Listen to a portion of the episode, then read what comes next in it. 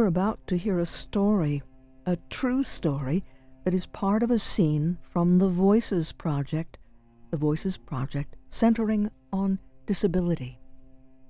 When my sister was getting married, we were in the store looking at stuff for the wedding. There was a group of women standing in a circle talking, staring at my mother and my sister, and saying, Look, look at the midgets. I walked up behind them, tugged on one of the gentlemen's jackets, and said, Do you want to look at a midget?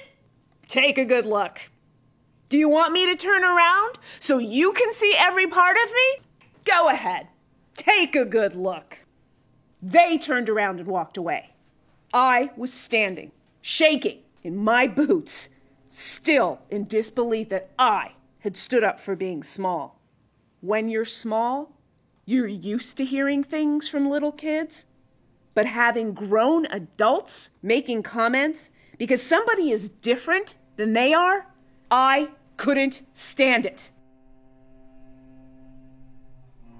Actor Roy Afami with a true story told as part of the tapestry of varied voices that make up the Voices Project on Disability, an hour long theater piece recorded in 2012 here at the WVIA TV studios that includes angry voices, grateful voices, those who are frustrated and bitter, and others expressing relief and great good humor.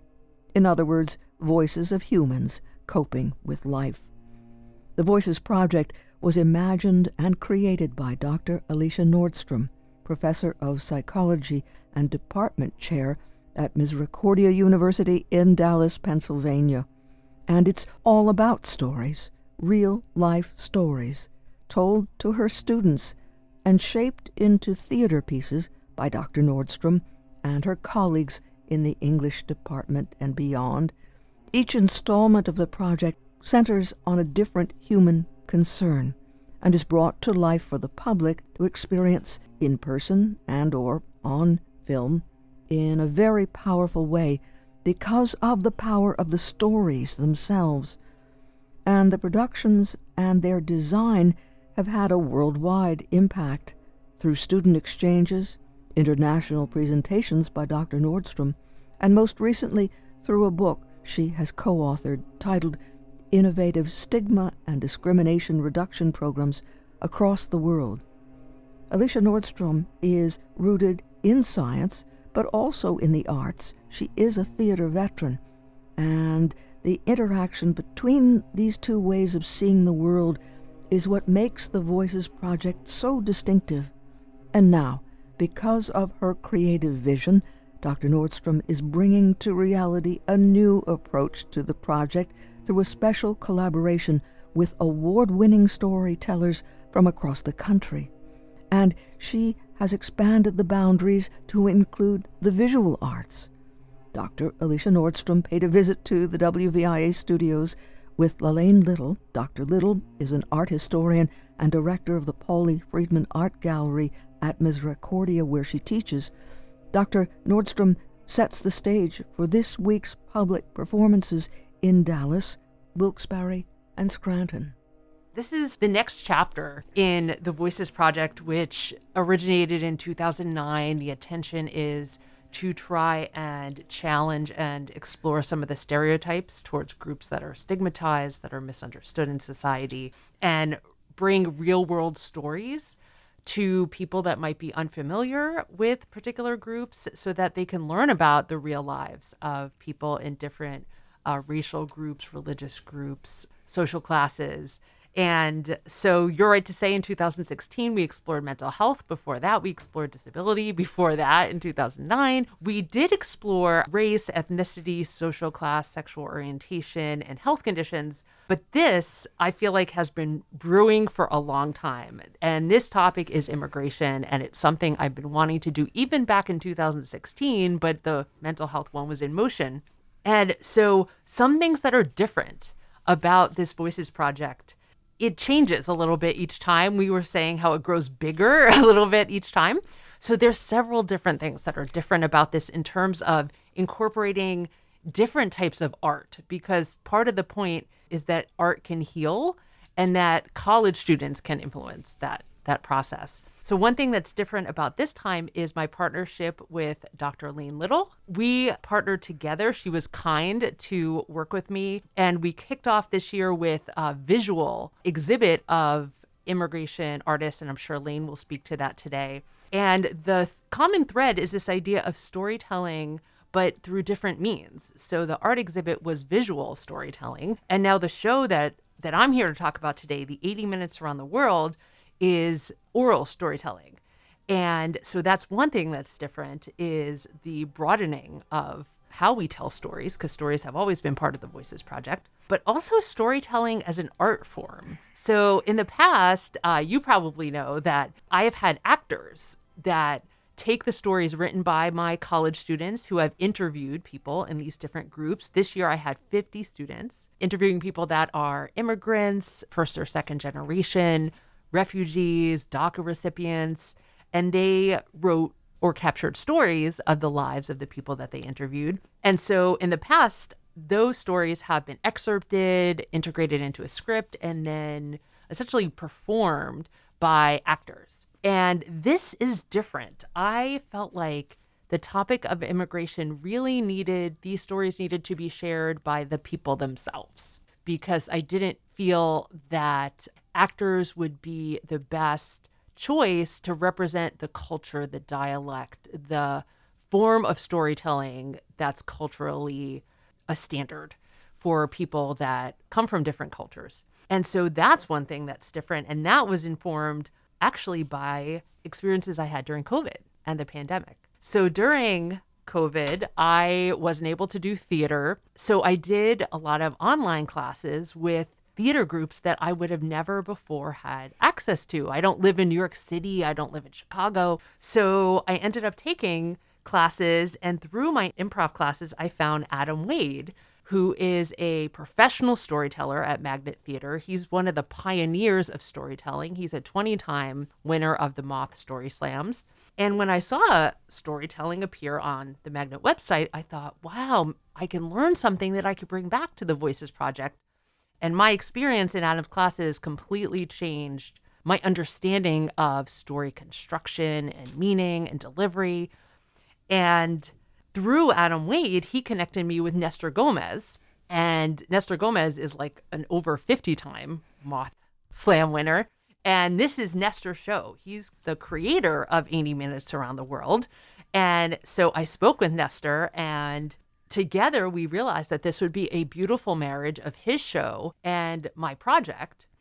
And through a grant from the Lackawanna Arts Council and through support from Misericordia's College of Arts and Sciences, I was able to bring in three headliners, including, oh my gosh, Nestor Gomez himself is coming, uh, Adam Wade himself is coming, and John Gebretatose from Huge Theater in Minneapolis. He was one of my improv instructors.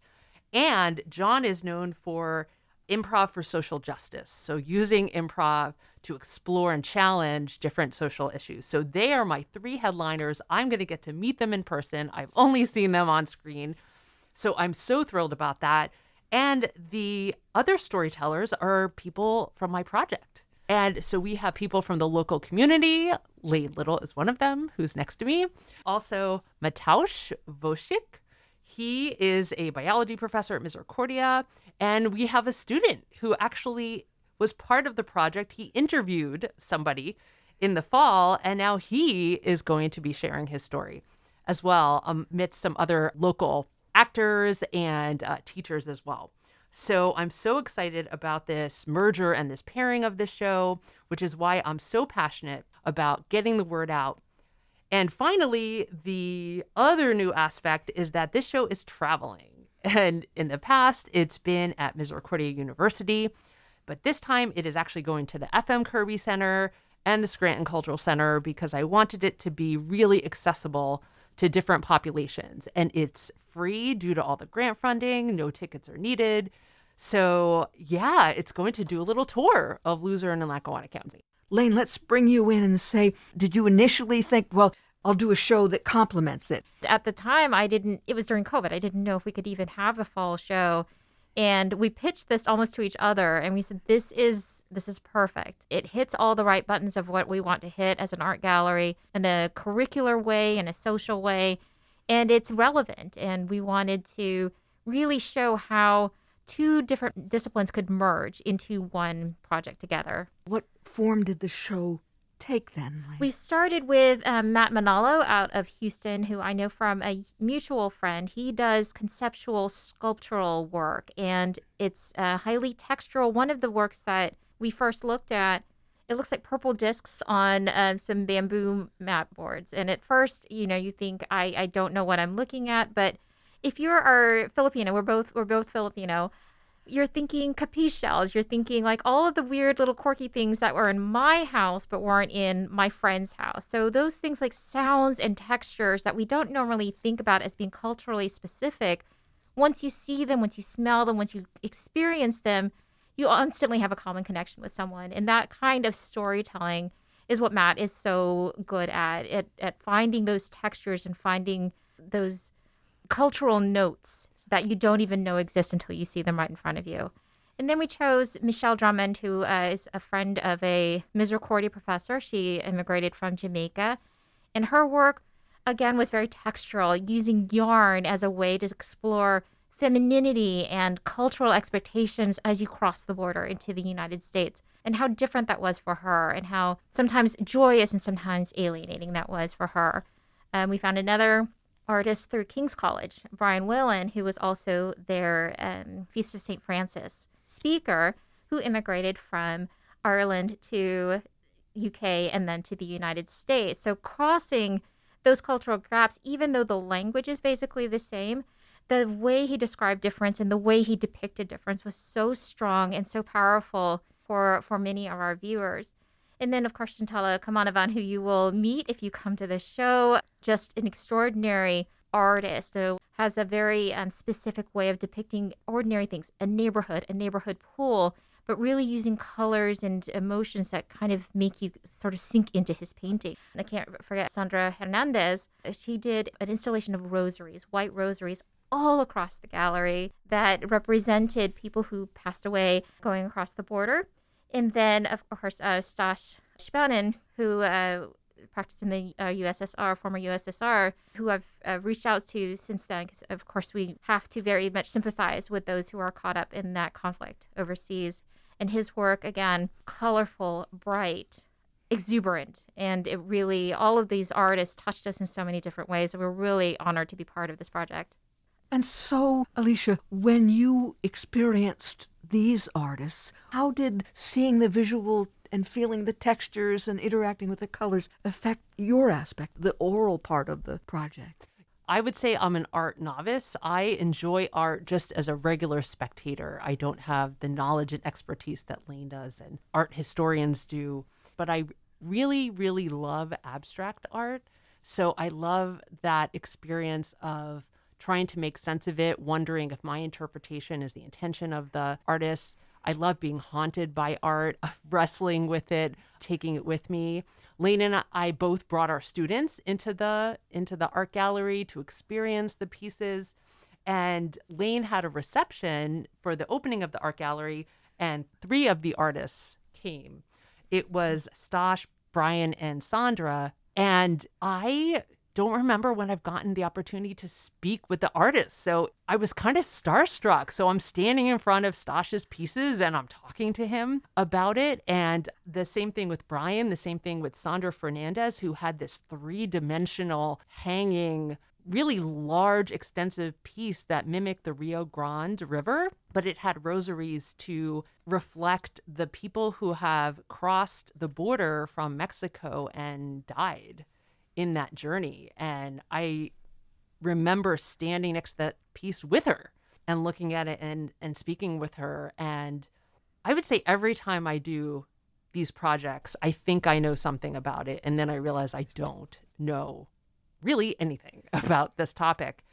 And one thing that surprised me was Brian Whelan, who Lane mentioned is from Ireland. He has a very painful immigration experience, even to this day, when describing his experience in talking about his works that were hanging on the wall, there was there was a wall of at least four of them.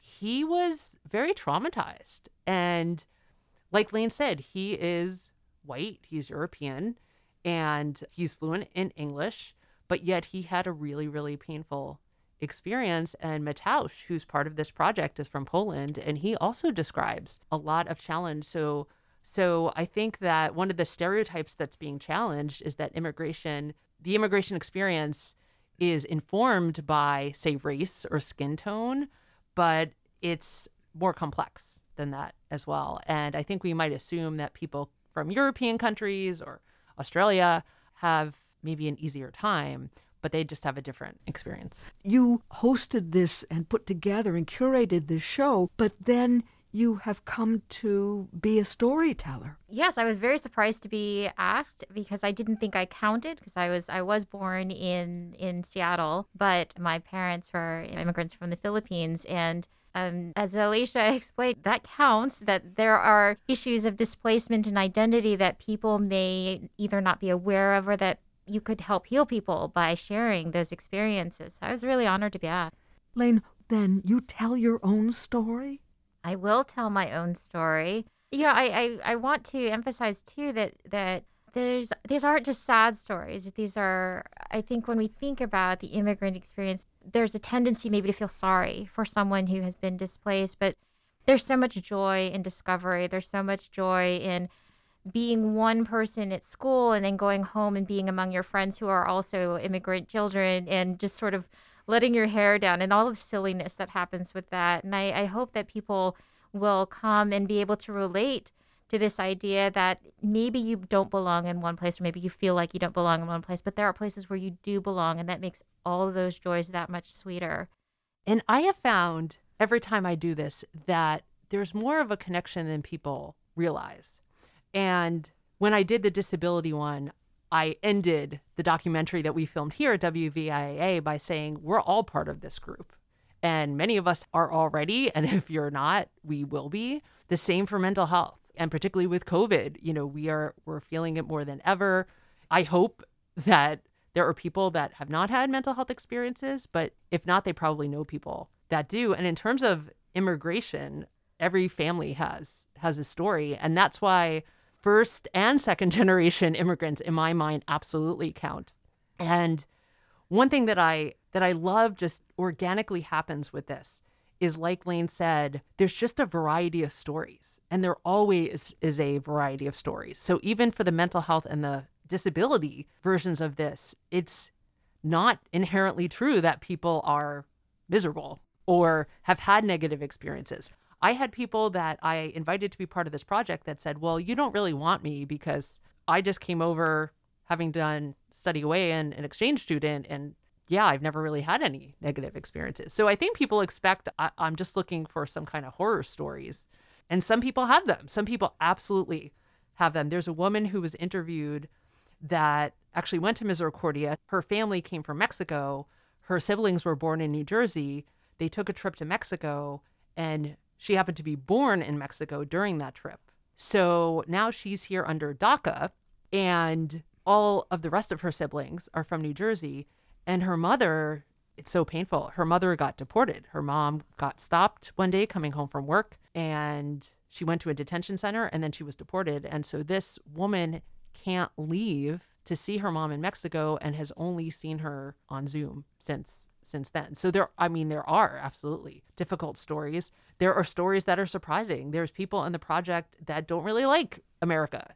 And so we always assume, oh, people come to America because they want this better life for themselves. There's a lot of stories where people's families were really well off and their parents were in really prestigious jobs and then they come to America and they have to give up those jobs being doctors and lawyers and start from the bottom up. And some are still really struggling. But then there are other stories of being really joyous, like being excited to be in America and having the merging of cultures. And so I don't really set out with an agenda in terms of the types of stories, but it just naturally falls in this way that there just is such a variety. And I think in this 80 minutes around the world, it's really going to be a journey. And the 80 minutes reflects eight storytellers that are telling 10 minute stories each. That's the way Nestor Gomez designed the show. And once again, there there's no agenda, there's no set countries. He's had over 60 storytellers be part of this show. The show travels around in all different places. And so I'm so excited that the people in the show are now part of that that legacy of of storytellers for the show. So it is really going to be this beautiful journey of of everything, of laughter and sorrow and surprise and and I really think it's going to be all the emotions and so many different cultures, so many different ways that people are going to tell the stories with their own personalities and their own pace and their own timing and their own delivery that's going to be unique. And I don't even know, unlike before, I was the director. So uh, I helped write the script and, you know, I knew how this is going to sound. I have no idea. And it's going to be different every night. It's, it's the same cast for most of the shows, but there are some people coming in and out, like Shantala, the artist that Lane mentioned. He's going to be part of the show for two nights. He's actually going to do a pop up art exhibit. That was a project that Lane and I worked on because we didn't want to stop our partnership. So we came up with a sequel and we were able to get funds from the Barbara Soika Foundation to have Shantala come do a pop up art exhibit. Nestor is actually, he is an Uber driver and wrote a book about what it's like to be an immigrant Uber driver. It's called Your Driver Has Arrived. He's going to be there with his book. So I love the idea that art and the show are also are there together. And I also want to comment too on the generosity of all of the artists that showed with us that when they heard what we were doing and when we they heard that this was an educational project aimed primarily at young people, they didn't hesitate to say yes. And that's something that's so extraordinary to find such generosity again in the middle of COVID, in the middle of when is this going to end? And they all said yes immediately. Now tell us how we can experience this then. Yes. So there are four performances, and anyone who goes to the Misericordia website, so misericordia.edu slash voices project, can see our flyer, can see information about it. And there's also a Facebook page that's the Voices Project. So anyone could follow the project. I've been posting biographies of all of the performers. There's information on there too. So that's facebook.com slash MU Voices Project. But there's going to be four performances. And once again, they're all free. No tickets needed. You just show up, come, listen, and enjoy the show. So April 28th at 7.30 p.m., and April 29th at 12:30 p.m., we will have shows in Lemmond Theater at Misericordia University. On April 29th at 7:30 p.m., we have the FM Kirby Center. And on April 30th at 7:30 p.m., we have the Scranton Cultural Center. And I want to just thank Drew Taylor and John Cardoni from the Kirby Center and the Scranton Cultural Center because they have really embraced this show as a community nonprofit project They've really worked with me to support these shows. And these are venues that have Broadway shows and big comedians. And so to embrace like a local show, I have really, really appreciated their their generosity. And I'm so glad to have this show be in these really accessible venues. This is a big presentation, Alicia, but it's still part of the Voices Project. So tell us again what you see as common to them all. Having done this many, many times, when I talk with my students about these projects, I get really emotional with them because I want them to know how important it is every time they interview someone, every time they listen, every time they validate through their listening of someone else's story. It's really the way the world is going to change. And I did most of the preparation for this during COVID. I had a sabbatical to to set up this whole project and during this time when it there was so much negativity in the world during the time of the Black Lives Matter movement, I just sat in my office and I thought, well, what can I do to do something? And this project was right in front of me at the moment. And I just thought, well, if this is something that I can do to bring another moment of compassion, I believe that compassion is the way that the world needs to heal.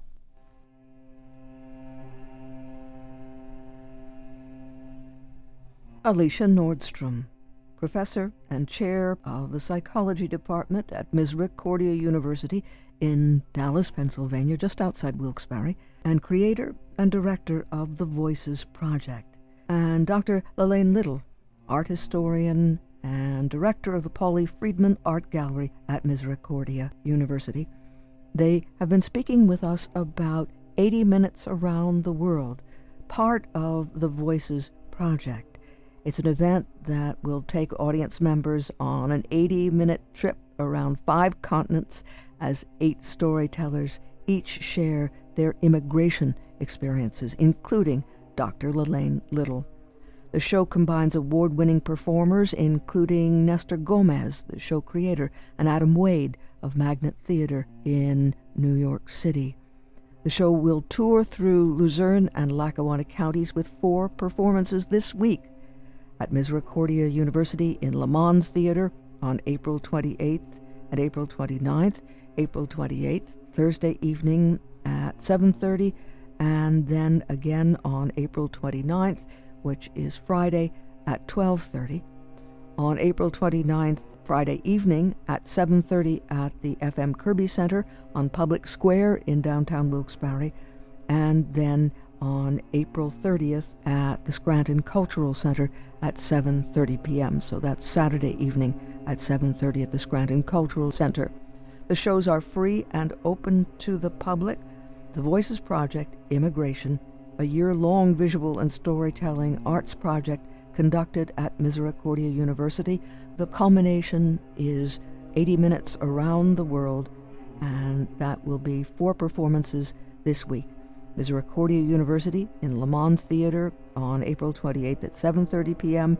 and April 29th at 12:30, and then the FM Kirby Center that evening, April 29th, Friday evening at 7:30 and then on April 30th, Saturday evening at 7:30 at the Scranton Cultural Center.